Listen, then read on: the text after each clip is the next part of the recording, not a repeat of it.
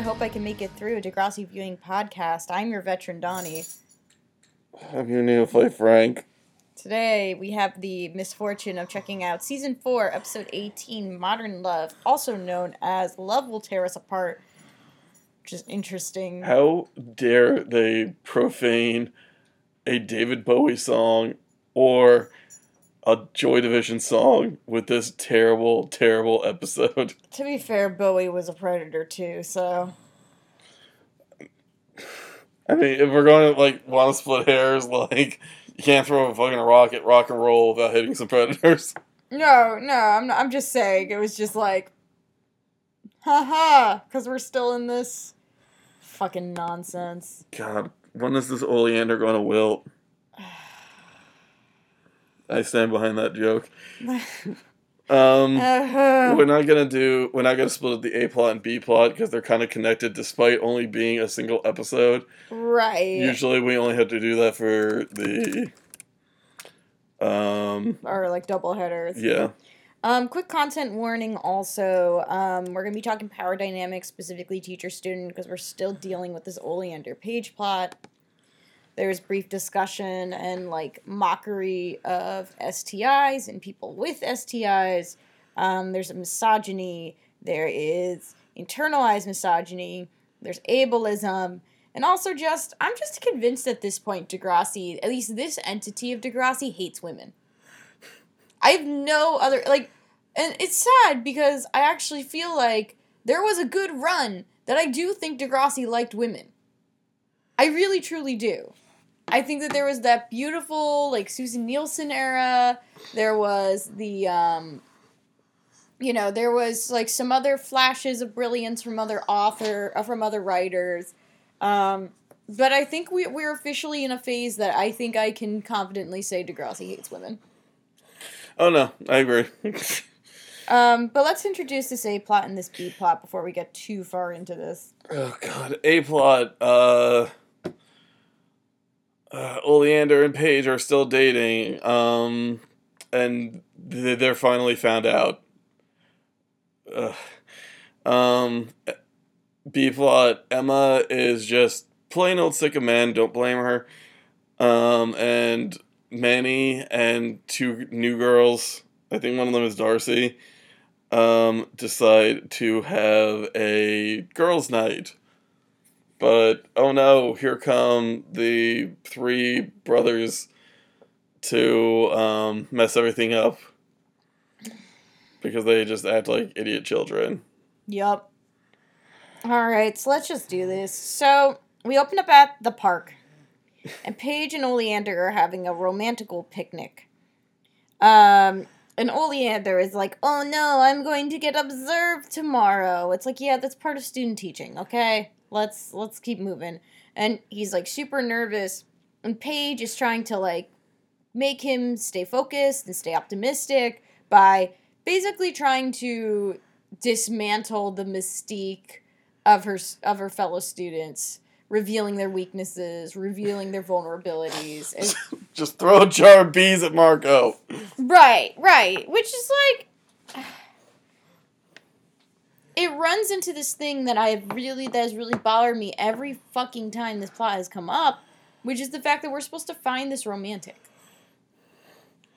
Donnie, Paige mentioned his ears. His ears. I was fixated on your earlobes for most of the class, so my nano commu- computer lesson was dull. Yeah, it probably was, Oleander. You're a bad teacher in many ways. right? Um, and like, it's just like they're talking about that and how nobody is scary and he'll get through it. And as they're doing that, they're watching this dweeb with a fucking baby carriage getting ice cream and they make fun of his pale ass legs and they go, oh god, it's Snake. And they're like, oh no. And then they try to hide. And Paige is putting on her sunglasses. Paige is putting on her cowboy hat. Ah, ah. And then Snake kind of seems to bebop away, but not before he does a double take at the two of them. Yep. It's just like.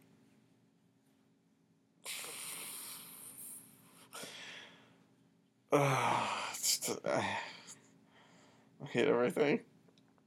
I agree. Um,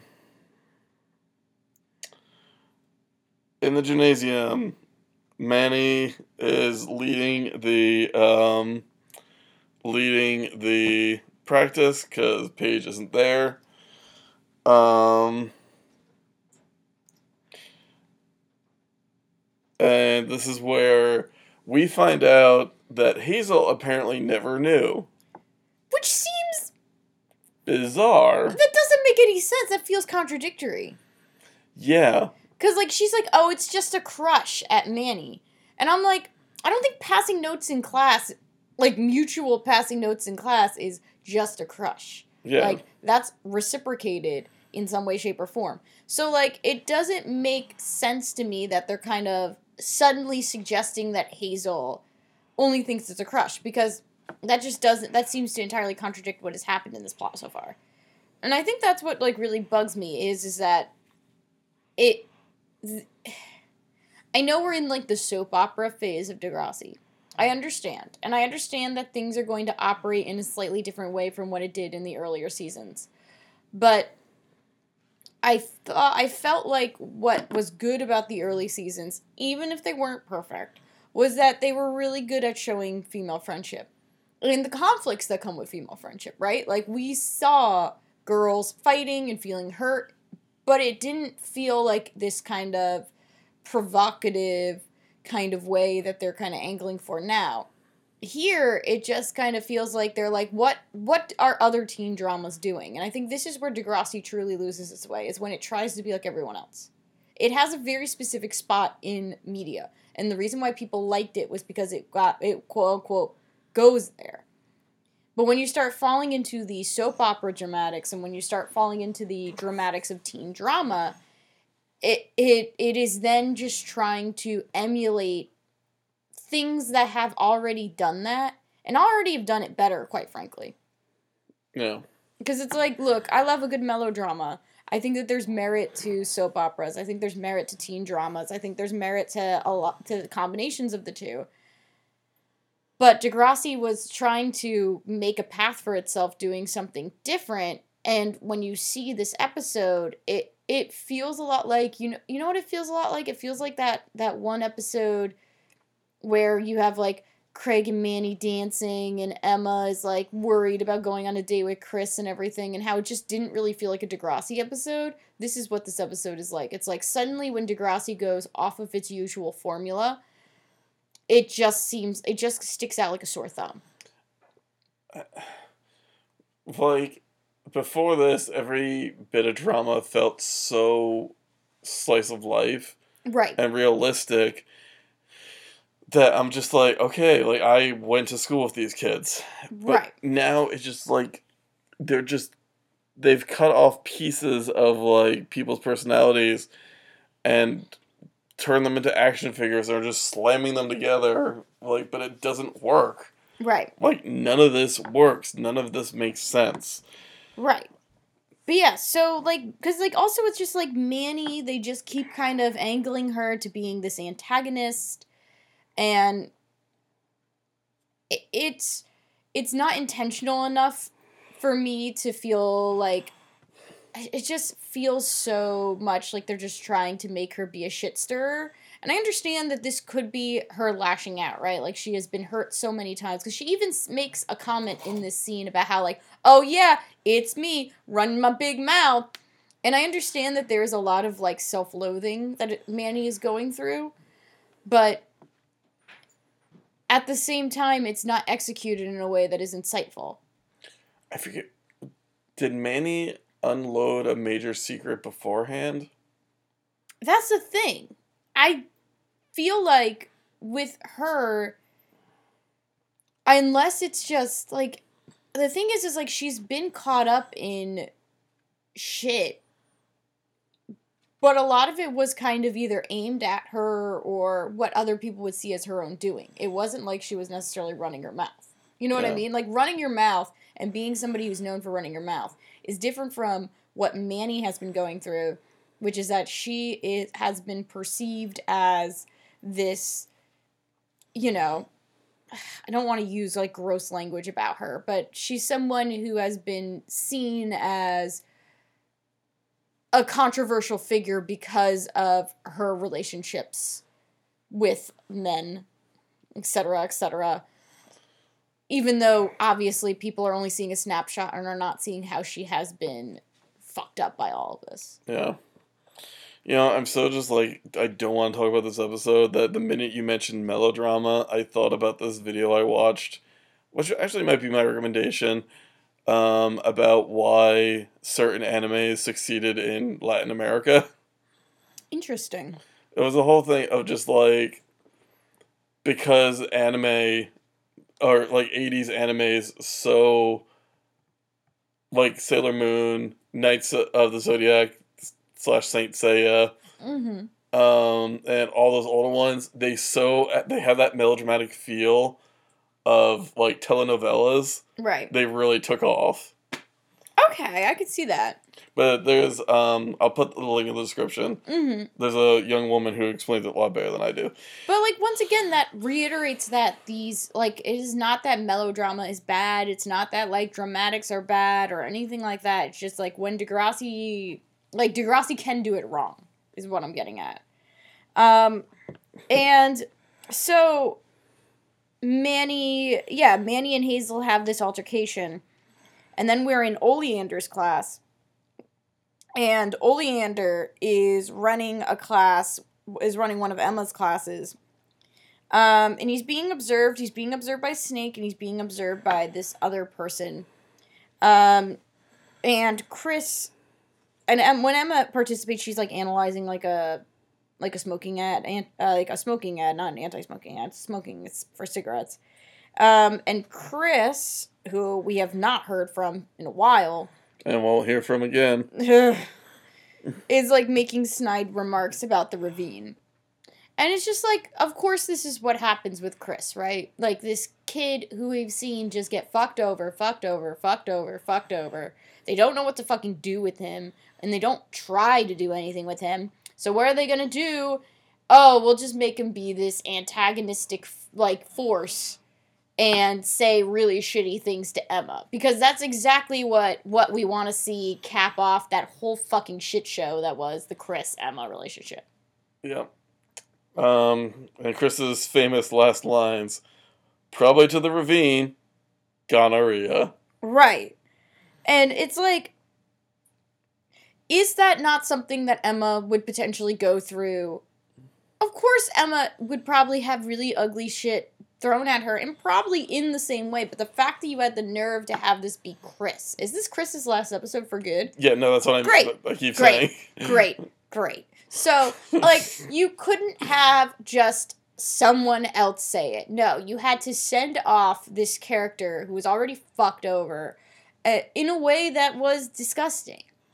And it's just like there's a lack of respect in this episode, I feel like, toward the characters, but literally toward every character, and especially toward Chris, because Chris has just been. It's just a shame. If, like, he just never had. He never got a win. Ever. He just kept ended up kept getting fucked over and he was thrown into these racist, humiliating type of situations as a character. Um, and it sucks. That's all there is to it. it. It really sucks, and it's really shitty that this is the send off. I understand that some characters kind of fade into oblivion in, on Degrassi. Look, not every character is going to get like a lovely send off. Not every character is going to stick around long enough for graduation.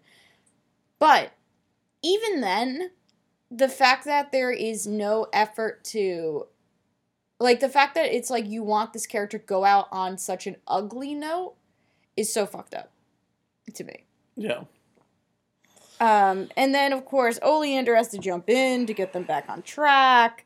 Uh, does the whole see me after class, and of course Snake is having a fucking time because Emma is his daughter, and of course like you know he is not a happy camper hearing this type of stuff.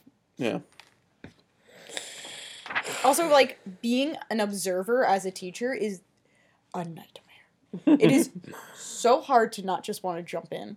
Like, I don't teach in a traditional classroom anymore. I'm a director of after school programming. And like there are so many times I'm like lurking in the back of the class and all I want to do is just start running the program and it's like you can't. They have to learn. So I feel snake during all of this.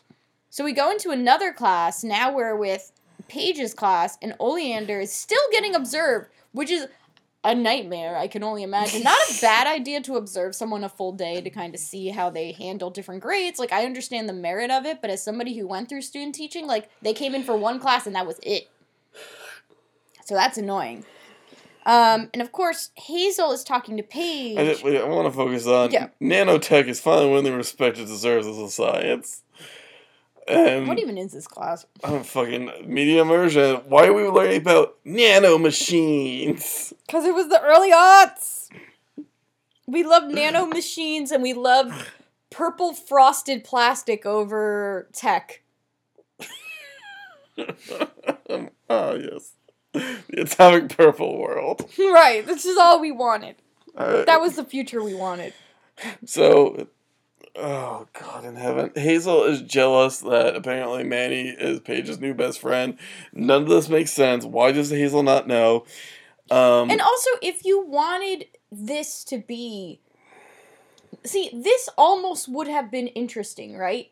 Because it could have been an exploration of, like, shame and friendship and what to do when there's something that you're going through and you don't want the person closest to you to know. Instead, you bypass the person closest to you. Because, like, that happens, right? Like, there are some things that a person goes through or something that they're deeply ashamed about or a diagnosis they don't know how to handle or hmm. a trauma they don't know how to deal with and while it seems predictable expected to talk to the person you're closest with sometimes it's easier to talk to someone slightly more outside and that could have been an interesting thing right like that could have been like hazel trying to deal with that and trying to be like my friend is going through it and yet she does not want my help but instead, we fall into this like, what do you mean? Like, and and you know what? Even Hazel saying like, when did Manny become your best friend? Is something a teenager would say, right? Like they they be seeing like, why does Manny know this information and I hmm. don't? Like, did I just lose rank? But it just doesn't land in the way that it should, quite frankly, in an episode like this. And of course, Oleander, when he is scolding, he's only scolding Hazel. Um, because Paige is talking too, but only Hazel's getting scolded. Um, which, which I can't tell how much of this we're supposed to read it as Oleander like trying to avoid Paige whatsoever. Like just like don't even think about Paige, don't even acknowledge Paige, and then scold Hazel.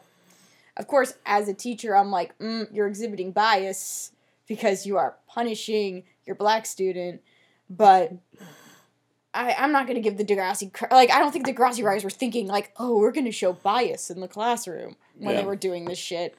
Um, and then um, Hazel comes back with, "I thought you only had eyes for Paige." Wah wah. right. Um, and Snake has to like kind of Snake just is like fuck it and just jumps in and is just like running the class. Oh man. Um, so the next scene we end up at the picnic tables. We have Chantal come in. Hey Chantal. Darcy, Chantay. Chantay. Ah, Darcy and Chantay appear. Chantay. God. Um, blast from the past for me. Um, they're talking about like food in a really like kind of shitty way, honestly, which I'm not even going to go into. Um, and Emma is staring down Chris and trying to destroy him with her eyes. And I do like Manny being like, "Oh yeah, while you're at it," and just lists like every man who has ever wronged her. To be fair, and Sean. And Sean- oh, fair enough. The, uh, Manny's hit list is Spinner, Jay, Craig, JT, Nate, and Sean. Valid. Who's Nate? Isn't that the? Wait, fuck. Nate. Isn't that the Dra- boy from the Dracula play? Can we search this? Sure, but I think it's apparently she's just like naming. Oh, that's kind of nice. So she's just like, here, kill some of your enemies and mine. That's what I think it might be. I think she's trying to be like, let's work together on this effort. Yeah, it's Nate. Okay. Nate's the kid from the Dracula play. I knew it. Yes, she's just like, let's destroy everybody. but um yeah, so Manny makes that joke, and I, I think that was like the one moment of levity in this episode for me. And then Chester just appears and rips fries from somebody's fucking plate because, like, that's okay. Forgot about Chester, and I forgot how much I just did not care for Chester. Right, right? Like, there was a second where I was watching him, like, have we seen him before? And I was like, yes, we have. And here, Chantay says, here's me wishing I had gone to an all-girls school. She said that re the drama, but she did not say that re Chester. She said that re the fact that there were a bunch of. Don't ask me why I can't just say reply or regarding. Like, why can't I say a word? Anyway, um, Manny, that was referring to like Manny. Um, and then Manny is just like, hey, like, let's have a girly weekend. And just has Chantay and uh, Darcy join? Question mark. Absolutely, we're there for you. People we've never met before, except for Darcy. Okay, a bit. Right. Yeah, it's just. I understand that, like, I'm not even saying that Emma shouldn't be trying to make new friends, but, like, Manny's trying to come at this like uh let's let's refocus as girls as a community of girls and, and like it's like have y'all been in a scene together i don't think so anyway uh, it, but it once again it's an execution thing right like i think it would have been something if it was Manny just threw this group together in an attempt, in an impulsive attempt to try and make Emma feel better.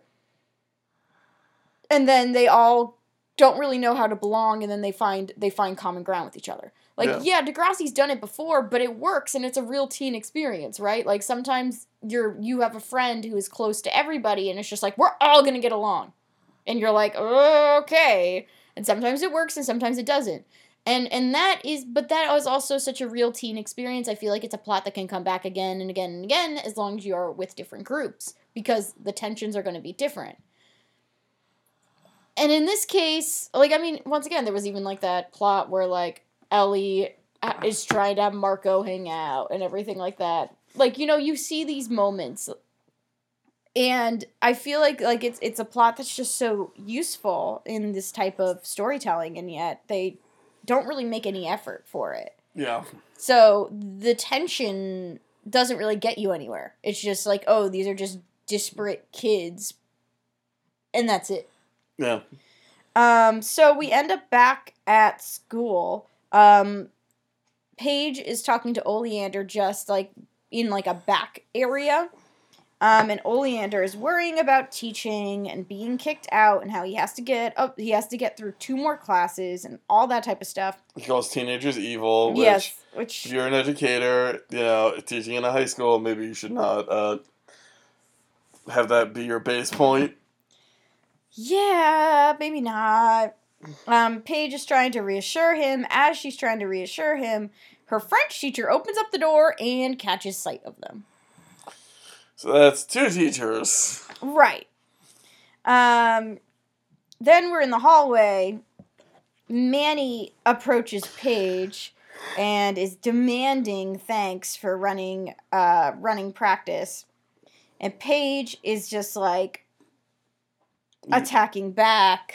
Because Manny told Hazel. Yeah. And then, like, of course, it's one of those things where the volume is getting louder. They're circling each other. You know what the fuck is gonna happen. You know there's gonna be a fucking fight. Yeah. Uh, could you be more selfless? All you think about is your own butt, which probably does require thought given that it's huge. So I'm just going to read the stage direction. Manny kicks Paige in the butt, Paige slaps her, and the two start fighting until Matt and Mrs. Hatzilakos break it up. Yeah, it's just. I feel like fighting is a really tricky thing to choreograph in general. I think it becomes way more difficult in a show like this because it's like you want it to to matter, right? Yeah. Like you want the stakes. Fighting, I don't know, fighting is so tricky to me because as a writer, I feel like it's something that needs to have high stakes, right? Like that's why I actually think the Alex Emma fight really worked because you saw Emma just f- fucking go hard. And like And Alex just take it. right like you like that fight i felt like worked really well because it was the juxtaposition of the fact that emma was fighting but the fact that emma was going so hard it, it paid off to a certain extent and as sad as season one that fight with jimmy and sean was there was tension mounting. The tension was mounting in a way that you kind of felt like this was this was to happen. Um, it felt inevitable in a sad way. Um, there are further consequences from it. And this just kind of feels like what we stereotype teen dramas doing when it comes to these types of fights. I, I, I went I read a book about Neon Genesis Evangelion at one point, and it made a point about action and that like action should only be there to enhance the drama, not be the focus. And like this doesn't enhance anything. It's just like these two girls are gonna grapple for a while. The only thing it enhances is that like the only thing it does is that it gives Manny an excuse to yell at Paige that Mr. Oleander is a pedophile. Now, the only thing that I will counter with this fight that I thought was interesting. So when the music kicks in, it's I feel like it doesn't help the scene at all hmm because it makes it come off very like comical and salacious. Yeah. But what I did find interesting, and I don't know once again how intentional this is, when Hatzilakos and Oleander come to cut up, break up the fight, the music cuts, and there is a couple seconds where you just hear the girls just like breathing really fucking hard, and it makes me wonder if take out maybe the slap, and um, no, take out the butt kick. You can probably keep the slap. Don't have the music in it, and it's just these two girls just like fucking tearing each other apart not even necessarily because they are each other's true antagonists, but because they are both so frustrated and feel so broken down by the system that they are within that they just fucking attack each other. Yeah. And how much weight that would end up having. Once again, you'd probably maybe redo some of the choreography, you know, change up some stuff. But I found that couple seconds where where you just heard the noise of them fighting to be very jarring and I think that could have been something. Like, I, I, never want to make it sound like comedy does not belong in Degrassi. I think comedy can work really well in Degrassi, sometimes.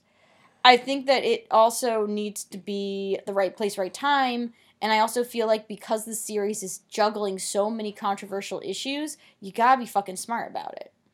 And this fight just doesn't quite land for me because I feel like these two girls are. I mean, maybe this is also because I'm older watching this, these two girls have been fucked over in so many ways. They're both survivors of fucked up shit. And right now, Paige is currently being exploited by an older man. Manny just always has the whole entire fucking school against her unfairly. And this they are not actually the enemies uh, that are making these two go like go through this in many ways. Like they are not the actual enemies of each other. They're Yeah. antagonists to each other, and I don't think they're always nice to each other. But ultimately, there are other people, men, who are the true villains here between the two of them. Yeah. Um, so yeah, Manny calls Oleander Mr. Pedophile. Hatzilakos says that she'll talk to Manny on Monday, but Paige and Oleander need to come to her office now. You know, say what you will about these episodes, but I'm so pumped on Principal Hatzilakos. Mm. Mm-hmm. Like, throwing Spinner out, like, restating the play. I think she's doing pretty good. Um, She definitely works at a quicker pace than fucking Raditch. yeah. Um. So the outside of the office, Paige is saying, "The whole world's gonna hate me if I get him fired." To which Marco does not do the good boy thing and just says, "You're in love. What were you supposed to do?" Right. And like that that still baffles me. Like that this this is the part of this of this episode of this whole entire plot that truly baffles me because it's like yeah, I don't expect kids to be perfect moral guides during situations like this. I think a lot of kids would be like, "Oh ho, hey hey, you got with the teacher." But it also is like there's nobody really saying, "Hey, this is bad." It it it takes Manny getting into a fight to truly say like what the fuck he is doing. And even then it's treated as like a drama point and less of like a lesson. Yeah. And you and then even after that you just have Marco kind of feeding into Paige's fantasy of this whole entire thing. It's just completely boneheaded writing. Um so Paige is venting to Marco and Paige see and, and Paige then sees Hazel approach and Hazel apologizes. Um, it's like, you know, I know this I'm like the last person you want to see, but I'm sorry. Um, and as that is happening, Oleander leaves Hatzilakos' office and Paige then enters. He's just kind of like full steam ahead, not looking at her. Um, Paige then is seated and claims that Manny is a liar and that Oleander was tutoring her and that there was no relationship. No. Hatzilakos then points out, like, mm, actually, before I continue this conversation, I need your parents here. Um, which, yeah, I'd say. Um, and then Hatzilakos reveals, but I will tell you this much, like, your story directly contradicts with Oleander's. And Oleander took, made Paige take the fall by suggesting that she was stalking him. Yeah. And of course, Paige looks absolutely gutted. So we end up at Emma's, and the girls are doing face masks and mocktails. Manny has ice on her face from the fight with Paige. Um, and Emma says one right thing for the first time in fucking seasons, which is that men pit women against each other in response to the fight with um in the fight with Manny and Paige. Yeah. A broken clock is right twice a day, baby. Don't I don't know when the second time's coming, but hey Emma, you're right. Um but they toast to like no guys, and then as soon as they toast to no guys, they see Chester, and of course the girls that aren't Emma are like, ooh boy, he's so cute. Um and then the girls are like, oh no, we're wearing face masks, and then they hide inside. As Chester just like creeps on over and like kind of joins Emma um at the front of the house. What? Yep. What? Anyway, at Oleander's Paige comes over and is snapping at Oleander as he appears like he's just kind of like listening. Um, and then he's like, "Yeah, but this job's everything to me. Um, and I had to do what I had to do to keep it. And I want to wait until the summer, and then nobody will have an issue with us." Um, as if like you would not at least attempt to apply to a job at the school that you student taught. What the fuck? Yeah. whatever. Um, and then she calls him out on this whole entire thing, and then he says that it's her fault. And this is where I thought I don't like this because it's shaming her, but maybe we're going to get to the fact that men are pigs at some point in this episode. At least that's what I was hoping.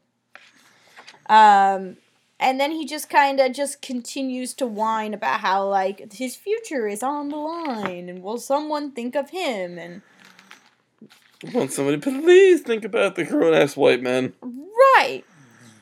And like ugh meanwhile in emma she's doing tie-dye um and the other girls are pining They're wearing face masks. no they're not wearing face masks anymore now they're wearing their cute outfits that are light colored which is great because they're doing tie-dye nearby Uh, Um, Chester, they're waiting for Chester to come out, and apparently there are a couple other. There's two other boys in the family. Um, they're all throwing a football like Tommy Wiseau style. Um, and then the boys see the girls. One of them throws the football into a vat of dye. Um, and then the girls start throwing tie dye at them, and they have like a little prank altercation. Yeah. Uh, it's so uninteresting. Right. And then we go to the movie theater, and Paige makes a snide remark about Manny being plastic, like the plastic cheese. Uh, and Alex, Alex almost has a moment where she's like, "Oh yeah, well, what? Like that Oleander's like fucked up," and then, but then quickly like doubles like doubles down on what she said, and it's like, "Well, seeing a flaw means that they're human and they're not perfect, so that's cool, I guess." And this is where I really begin to have an issue with this episode because this feels like, in many ways, this should have been the tone of this should have been what the first episode would be. In the sense that, like, you have a couple characters being like, this is kind of weird, but I'm not really sure. So, okay. I because like once again like I I think there is this issue with teacher student relationships. I think that they are romanticized and sexualized and a whole bunch of other stuff to a point that people do not see the potential abuse within the relationship um, and instead just kind of see like oh hot for teacher. So the fact that you do have kids being like it's kind of weird but okay I guess is not unrealistic. But we've literally seen no one behave this way. Like no one has given true apprehension to this whole entire thing in fucking ages. So the fact that like now suddenly we're getting people feeling wishy-washy on the subject, it's it's frustrating because there should have been wishy-washiness from the jump. Yeah. Paige has always been so self assured and like sh- everything. It's just, oh, fuck. Yeah, Every time I open my mouths is about this episode, I just feel all life drained from me. understandably so. Um, and of course, as they're having this conversation, Dylan appears and straight up just says Oleander is a predator. Um, and she pulls the old like, "But Dylan, are you preying on Marco?" And it's like, shut up. Like, I'm so tired. I'm so tired. Um, and as she's talking to Dylan and chastising Dylan, she's like, "Oh, he put everything on the line for me." amazing. It must be love. And I'm just kind of sitting here going, what the fuck am I watching? This episode shockingly didn't take me three hours to watch, but there were quite a few times where I was like, I'm going to pause this. I'm going to go on Twitter. I'm going to pet my cat. I'm going to do other things than watch this episode because for some reason I went, yeah, I'm going to do a podcast and revisit every damn Degrassi episode, including this one. Um, and it was just ridiculous. I, it's just once again, I don't understand what this plot is trying to say. Because even if they have some people saying you're that this guy's a predator, this is weird, it's still going back onto these like almost like these romantic movie tropes. Like the the moment where someone's talking out loud about the person they realize, "Oh, I'm in love with you." type stuff. Like it, it has those types of beats. The ending of this episode also has a similar beat to like romance movie. It, it's like all those shit. It's like fucking Star Wars Attack of the Clones, where Anakin's just like, they were animals, and I killed them like animals. Not just the men, but the women and children too. And then Amidala's like, let's start kissing. And you're like, what the fuck? Like, did nobody pay attention to what was just said? That's the thing. It's just like And like, Marco is 17, Dylan is 18. Or six, Mar- like, are they that close in age? I thought it was at least two years.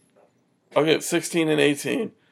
That's a that's a far jump from fucking Oleander who's able to go to a fucking bar and is in what I'm assuming is a master's program if he's doing if he's teaching while doing while being observed. At the very least, he's like a senior. yeah.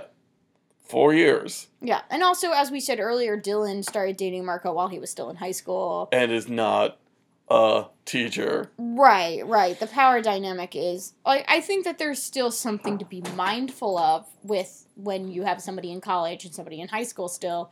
There is obviously things you want to be aware of and things you want to acknowledge, but it is nowhere near the same as a teacher and a student. I would have loved to see Dylan hockey punch Oleander. Ugh, right?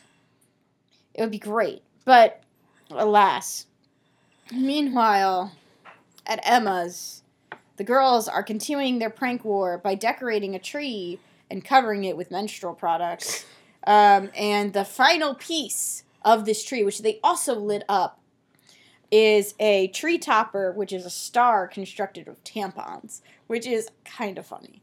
Um, but also very expensive. I was looking, I'm like, how much did this tree cost to, decor- to decorate?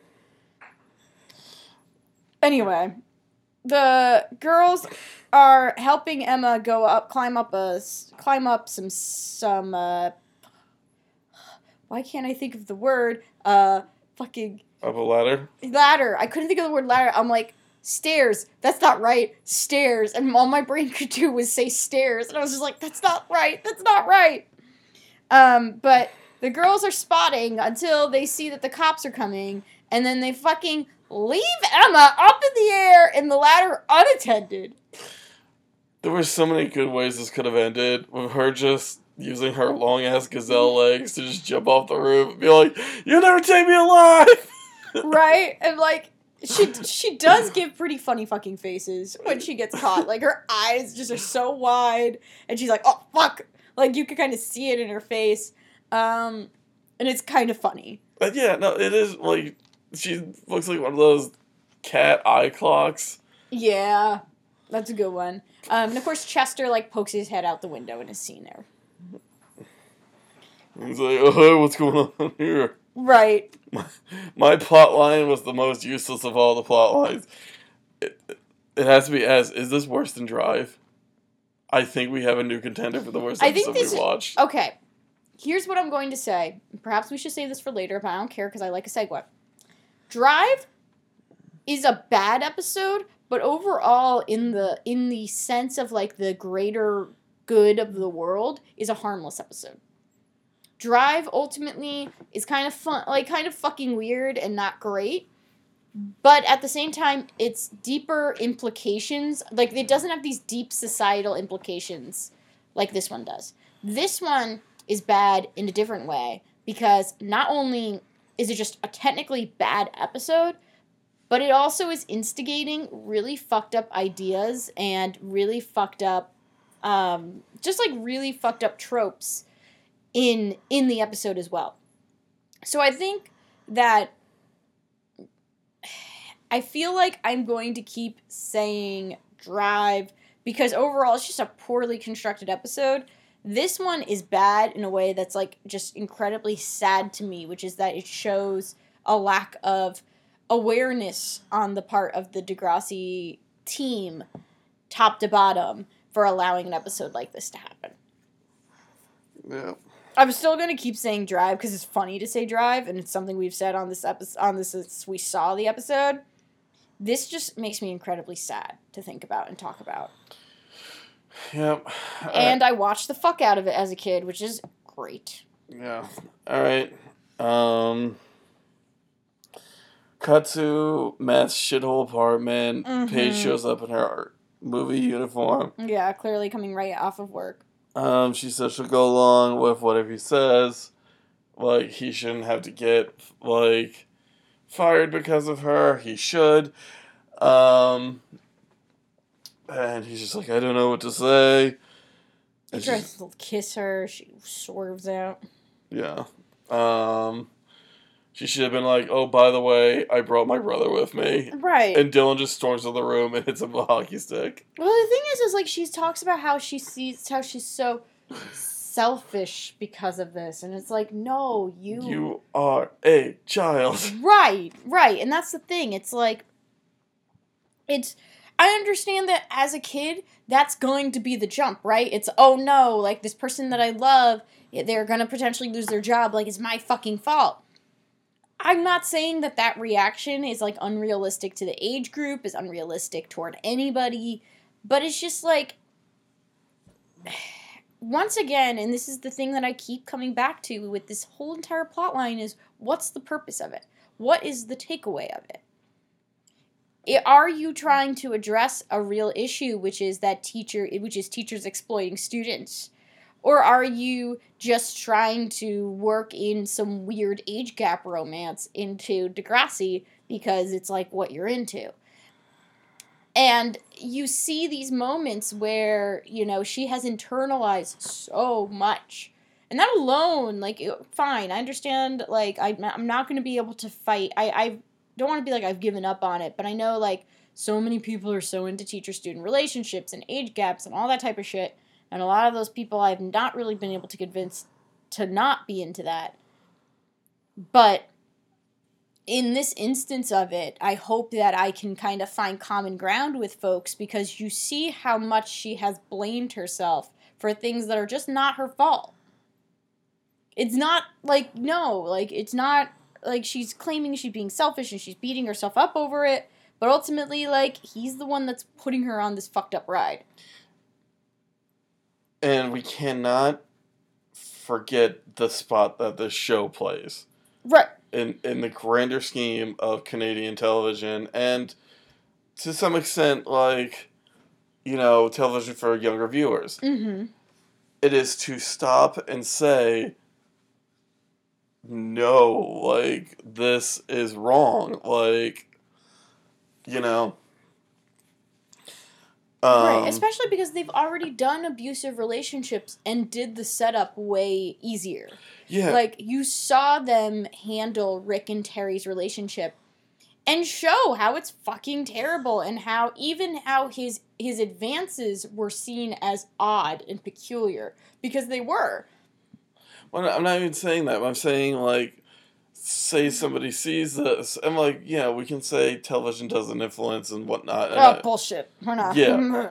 but like, you're gonna have somebody who might get caught up in one of these relationships, and it's gonna have a far worse outcome if that person is emulating what they saw, and that emulation is, I'm selfish. Like I'm in the wrong here. It's not me. It's him. right. It is not. It's not. me- It's not him. It's me. Yeah. So, like, the way this this should be a morality tale where it ends with Oleander tarred feathered and once and like Marco driving along while like Dylan like bops him in the butt with a hockey stick like get out get out get out get out you're done here like they should just chase him out of town Right. but instead he wins Yeah. Oleander wins, and like we said that of like it kind of it was like Rick won for a while. Yeah, but like that was the thing was like with Rick, it, it sucked, but you could tell that they were trying to show an ugly truth, right? Yeah. Like an ugly truth about abusers and how they are able to still stay within systems and why it's so hard to eradicate anyone even if you already have evidence. We and that's a real thing and like you know as much as I did not enjoy you know, it it wasn't fun watching Rick do shit. It wasn't fun seeing Rick be a horrible person, but the episodes with him and Terri are haunting. Like they are unfortunately very real feeling depictions of abuse of that nature and that violence associated with it. This this feels like a slap in the face to survivors when they already tried to lovingly portray not lovingly but like attentive attentive is more the word like gave such attentive portrayals of how abuse impacts people. And not only that you did that to one of the characters involved. Yeah. like and that's the thing that keeps i keep coming back to where shout was so good. Even the beginning of the season was talking about really hard fucking truths about being an abuse survivor and how that's going to impact you and how that's going to impact your life. And then we see this it's just like it's it's a really hard pill to swallow as a survivor. It's a really hard pill to swallow as somebody who works with survivors. It's a really hard pill to swallow as a Degrassi fan.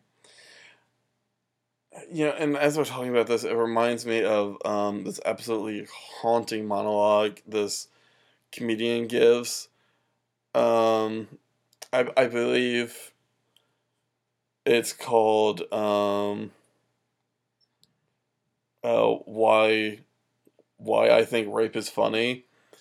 and it's a it's a man giving this monologue, and he was um, like he had, like was preyed on by a teacher when he was a student, and everybody is saying to him like, "Well, isn't that great? Like, you know." Mhm. isn't it so much like isn't it great to be with somebody older and like you are a guy like having sex with an older woman isn't that amazing and he's just like i can't not say it i can't say, people don't want to listen when i say no this is wrong this was wrong Mm-hmm. because i was a child and somebody i trusted took advantage of me Mm-hmm. and that is what is going on here like exactly. and it's just like we are not there is a reason we have these guidelines and the reason we have these laws and we are just not paying attention to that for what reason for for drama for this nothing plot line It's also like not really addressing the gender piece of it too, right? Because it's like I feel like un- and I feel like this is like a real issue that a lot of male survivors suffer from, right? Like the idea of like, ooh, like you got with an older woman or like like you know, oh, isn't that great or whatever.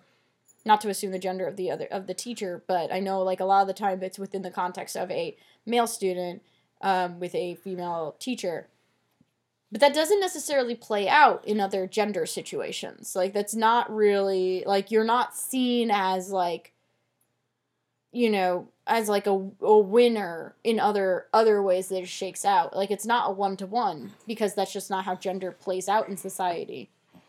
And and it also loses its way in that sense because it, it, it just does not quite address the gender the way that gender is perceived here not to say that like I don't know, I don't want to be like Degrassi shouldn't do a plot like this, but it would have been something worth discussing to go into that, right? Like to actually have like a male student go through something like this. I mean, I it's it's it's a worthy conversation to have if taken seriously. It was a it would have been a worthy conversation to have with Paige going through this with Oleander if it was actually being addressed as an issue. Um, but it's not. It's just not. And it just is like incredibly unaware of the it just is acting as if it does not want to think about the deeper social implications of what it's doing. yeah Um so we go to um the office. Paige says that she doesn't need her parents present, which what? Like as as an administrator, I'm like watching this happen and I'm like, "Oh, no, no, no. I know you couldn't afford to get her parents back on, but like what the fuck?" Um even then I think we only met her mom. You did like I feel like we've never met the dad Right, we could have just had like a Mr. Michael Chuck there. We could have just had someone just saddle someone in, but like just get a pair of cardboard cutouts right, right, like just have a generic. Like honestly, it took me forever. It took me thinking about it right now to realize that that blonde woman in that scene was definitely the one who was observing Oleander and not just Paige's mom. like you could have fooled me. I I would not have noticed. I would have been like, "Oh, it's Paige's mom, I guess." Like, come on. Um but Paige is just like, "I don't need my parents present. Like, I'm going to transfer." Which once again, like you can't make these decisions without your your parent consenting to them. That's Yeah. how education works. Like if like you as a teacher could be like, "Hey, I think your kid needs remedial math." And that won't happen unless the parents consent to it. Like you can't you can say, "Hey, I think your kid should get tested for this thing." And the parents can can, you know, reject that. Like, you know, whether it's a learning disability or mental illness or or anything that may potentially need an accommodation or anything like parents or even just like going into certain classes like parents have to approve even if it's like an AP class like they can take you out of those classes so the fact that Paige is just strolling in and saying, "Hey, I gotta get transferred," is ridiculous. And then, of course, they reveal that like you can't just do that because apparently there's only one section of media immersion in this whole damn school. How many kids go to the school? several hundred Right? Like, which I mean, I guess is not. I mean, I guess if it's like a quarter, that's the thing. It's like, is it? I guess it's a full year class because we've seen them in it for the whole entire Oh, yeah. school year. we're in may yeah, suddenly we're in May. I mean, I know we're getting toward the end of the season, But like, uh, this is like one of the few episodes that actually establishes time, which is jarring. um, but she says like you know she's gonna transfer. Um, he says it's, and Snake points out it's the only class. Um, and she suggests transferring to a new school then. Which also, by the way, Oleander is here in the scene, which is also bizarre. I understand it's for dramatics, but the fact that like I have to watch someone be in the same presence as like like the fucking perpetrator of everything is fucking ridiculous.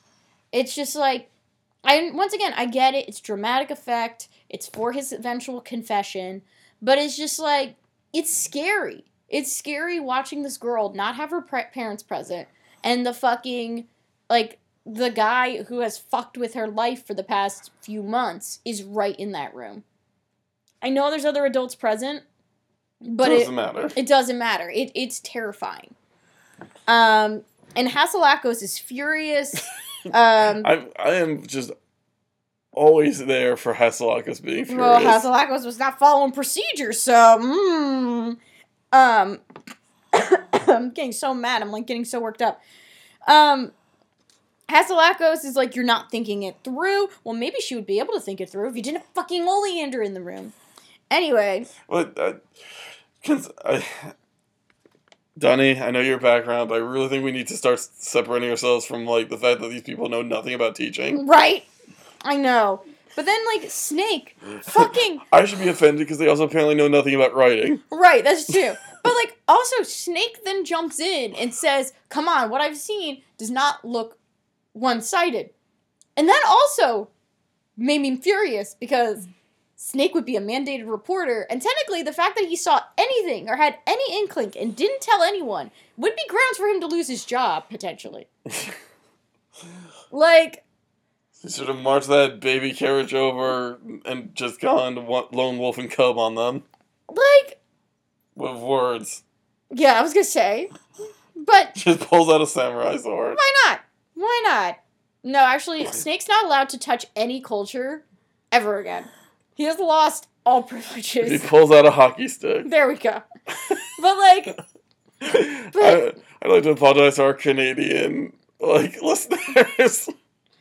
I mean, he could he could swing a hockey stick. He is entitled to that, but he is not allowed because he's already like made fun of and mocked so many fucking cultures. He is not allowed to do anything but that. Anyway, this is my hard rule. But like, that's the thing. It's like Snake also was like, "Oh, I saw you," and it's like, dude, you're running your mouth in front of your boss and revealing that you knew information and didn't tell anyone.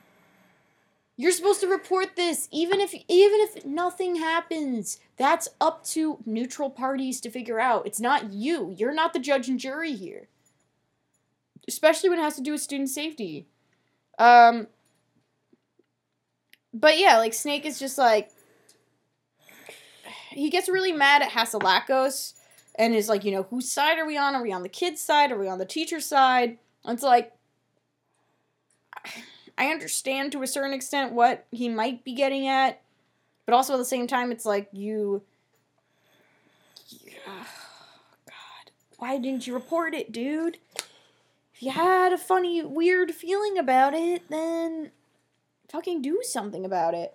Um, and then Oleander dramatically gets up and admits that they were in a relationship and you know does this whole sweeping fucking gesture um wowie wow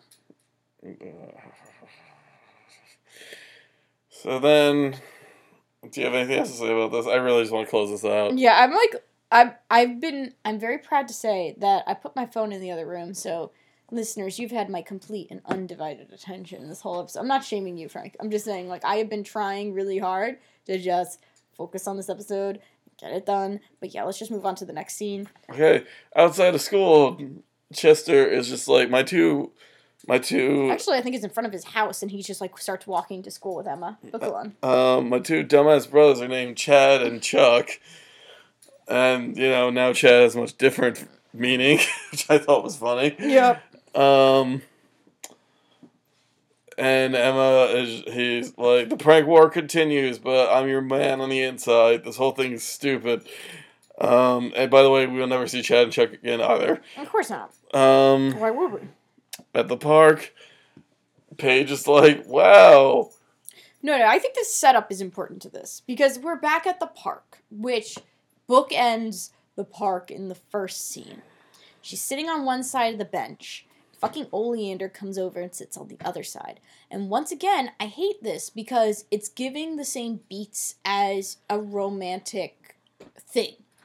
Like it it's set up, it's shot, it's invoking a romantic scene. And that bothers the shit out of me. The fact that we we've gone through this whole entire gamut, multiple episodes, and this is the final scene of the episode, and we are still supposed to find something romantic about it. Is stupid.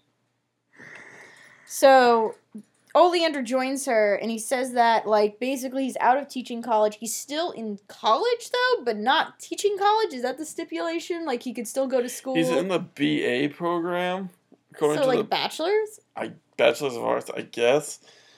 So I guess like I, I guess maybe and Canadian listeners, if you you know can uh, elucidate us on this, it'd be helpful. My guess is that you need to still like the teaching program is like a master's only program, just like in like at Rutgers, Maybe. and then like but he can still get like his history degree or whatever. That's degree. what I'm thinking. Either that or like, because I mean, ed programs can really range. Yeah. So like he he basically could get still get his degree in whatever he was studying, but he's not going to be able to get a teaching degree.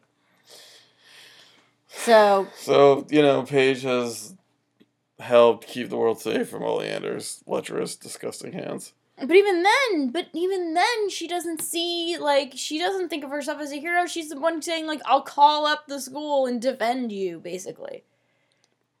So anyway, uh D minus. Well, no, no, no. I think it's important to note that she goes. It doesn't matter who sees us in the park, and then they're like kind of like fall into each other. And once again, it the note that it leaves on is not the note that it should. There's nothing romantic about this. There's nothing romantic about it. And yet, this this whole fucking plotline is hell bent on making you think it is. But yeah, D minus. Yeah, this episode sucks sucks and and Snoochie Booches Kevin Smith on the next episode. Oh boy. Ah, we're, we're, we're in that weird liminal space that is Kevin Smith on Degrassi. Why is Kevin Smith on Degrassi? We'll talk about it later. Um, just a, okay, I just want to throw this out there. Kevin Smith and Jay Mewes went to my high school. yeah, well, you're from Jersey, so. And um, Anyway, character rankings. Nobody's up. I want to give at least one point to Manny for being able to switch from tie dye like arts and crafts Manny to uh huh yeah. By the way, like I'm Well, ready. yeah, that was kind of funny. like She's like, oh yeah, and like ties up her shirt. ties That up her shirt and like I think she like somehow like switches from pants to like a mini skirt. I respect that. I respect the hell out of it. Um, she like looks like she's not really wearing any pants because the shirt's really long. So I think she just had like the shorts tucked away, and then she's just like whoop, ready to go. I respect that. I wish I could go from like looking slovenly to cute in like that short of time. Right? Can you like respect? I respect it. I respect the hell Yeah, out of everybody's going down. Nobody's surviving this. Like Oof. I like everybody's going down fifty points. The, put that in the ranking system, the, however you want. Mm-hmm. I would love if like one of our fans actually did like on like a wiki, just try and figure out what the rankings. That'd be so funny. Because it's just the random scores I give people. Oh yeah, I, I didn't expect it to be a consistent thing. It was just gonna be like what your gut told you every single week. But it would be really funny to try and like track exactly like who who ends up where if if there's any way to figure out where they are. Um, Another bit of trivia. This is also the only episode in season four that Craig does not appear in. huh. Huh. Interesting. I mean, he's mentioned, Yeah. but he's not in it. He's, he's mentioned in Manny's list of who deserves to die. Man, he's fucking hit list. Um, oh my god, I'd love to see, like, a Manny dresses like the bride, God. Just cutting down all these awful boys. Oh my God. Alright, anyway. Um, Recommendations. what are you recommending? I'm recommending She-Ra because why not? There's more material happening with it. Um, I'm woefully behind, but I know that I would rather watch that. And even if it is still a kid show, etc., etc., I think it does give some interesting looks at the complexity of female friendship and the complexity of female relationship dynamics. And it's it's what a plot like this should be. It's what Degrassi should be at this entity, which is looking at the way that girls connect and the complicated ways that they connect because let's be real, like especially when when like you're young, the way that you create relationships is so fraught and so interesting. Um so I am going to go with She-Ra. Um, I'm gonna go with the cat named Quilty. I love Quilty. That's in the news. This cat that keeps like busting out of like rooms in a uh, animal shelter in Houston, and then also busts other cats out. Quilty not guilty. Um, but I'm also gonna uh, recommend Persona Five, where it's like instead of just having to deal with him, you can go in and change the heart of a lecherous teacher, among other things. So yeah, that's it for me. All right. Well, Frank, you've made it through. Uh, So if you want if you want to talk to the podcast, there's a couple ways you can do it. You can email us ihopepod at bleh, at ihopepod at gmail.com where you can send any questions, comments, or concerns. Um, we are still trying to get back up and running to having guests. Um, as I revealed recently, I have just gotten a promotion, which is really exciting. However, that does mean that I really got to focus on my job right now. So I'm happy to continue giving you content every week. However, I'm just not as able to be as attentive with securing guests and all that type of stuff. But if you are interested, if there's an episode you desperately want to be on, please don't hesitate to reach out and we'll try our best to make it work. Um, there are ways you can support the show um, on social media. You can follow us at Twitter at iHopePod and Facebook at I Hope I Can Make It Through Podcast.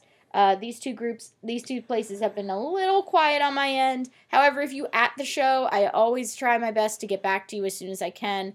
Um, people have been making some really good observations. People have been providing corrections. People has been, have been providing more information. And I just want to say that I appreciate everybody who has taken the time to do so. And of course, as always, if you find fanfic, give it to me, especially if it's good. But I will read any of it because I love and support transformative works.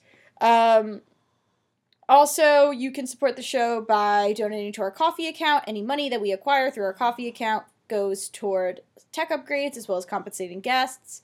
Um, you can also do our review challenge, which once we hit 20, we're going to go back into the Degrassi archives, give you some takes on Degrassi Junior High, Degrassi High. And when we hit 30, we're actually going to write out one of our plotline shuffle challenges. So if you think that we spend a lot of time running our mouths about how we're good writers, this is your chance to be able to actually see us ourselves stuff as writers by taking one of these plotline shuffle pitches. Um, if you want to talk to me on Twitter, you can follow me at DM is unbreakable. It is still Fire Emblem Hell, but hopefully it is still a good time for people to check it out. If you have any questions for me or anything like that, um, I'm now unlocked. So if you do want to reach out to me individually, I will be happy to respond. Um, I am finally back on Twitter. Yeah, you are. Um, my Twitter is Dance Dance Fall. Um, Did you follow me back? yes, Okay. at Dance Dance Fall One. I don't know how Twitter works. Um, I'm just gonna be posting things that pop into my head. Um, nothing that really makes any sense. I think I made a tweet about my favorite word for kissing is smooching. That's true, you did. Um, I also have another podcast called Teen Girl Talk. Uh, it's where my sister and I just talk about random teen media. This week's uh, teen du jour was um, The Duff, starring Mae Whitman. I think it was a very funny movie that has some problematic bits and pieces to it. Um, I have a YouTube channel, but I haven't really done anything on that. I'll let you know when I've actually done something. Uh, that's it for me. All right. So, with that said, everybody, we hope we can keep making it through and that you're going to be there with us. See you next week. Later. Bye.